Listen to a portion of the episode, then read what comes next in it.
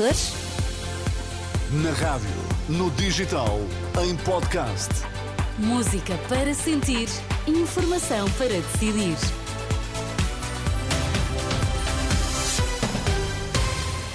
Notícias com a Ana Rita Borda d'Água para já os destaques. Olá, bom dia. Bom dia. Porto Braga, Viana do Castelo e Aveiro vão estar hoje sob aviso laranja devido à previsão de chuva. Sindicatos da PSP e associações da GNR prometem protestar hoje junto à Câmara Municipal do Porto.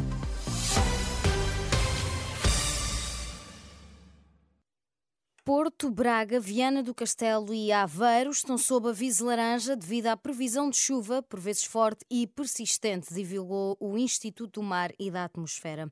O aviso do IPMA é válido entre as 6 da manhã e as 6 da tarde para os distritos do Porto, Braga e Viana do Castelo. Em Aveiro, o aviso laranja é válido entre o meio-dia e as 6 da tarde. Além dos avisos laranja a norte, há também avisos amarelos devido à previsão de chuva nos distritos de Vila Real, Viseu, Coimbra e Leiria.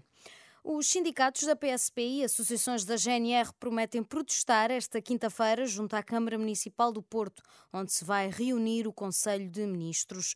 O objetivo essencial passa por exigir um suplemento idêntico àquele que foi atribuído aos elementos da Judiciária e que, em alguns casos, pode representar um aumento de quase 700 euros por mês. Exigimos de uma forma intransigente, porque já chega de sermos sempre esquecidos, nomeadamente não, não somos contra nunca somos contra uh, aquilo que foi uh, aprovado para, para os profissionais da, da Polícia Judiciária, um, apenas queremos ser tratados de forma igual.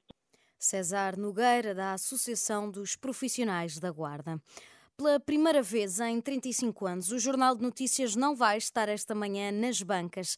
Garantia dos trabalhadores que ontem e hoje estão em greve em protesto contra a intenção do grupo Global Media em rescindir com mais de 150 trabalhadores com a justificação de evitar a falência do grupo. Cerca de meia centena de jornalistas concentrou-se junto às instalações do JN no Porto e Rita Salceda, jornalista do Jornal de Notícias, fala de uma perda para a cidade e para o país. Não é só uma perda para nós, é uma perda para a cidade do Porto, é uma perda para a região Norte e é uma perda para o país inteiro, porque o JN não é um jornal do Norte, o JN é um jornal do país com a particularidade de ser feito a partir do Norte. Os trabalhadores do JN concentram-se esta quinta à tarde frente ao, à Câmara Municipal do Porto e, paralelamente, prossegue uma campanha nas redes sociais sob o lema Somos JN.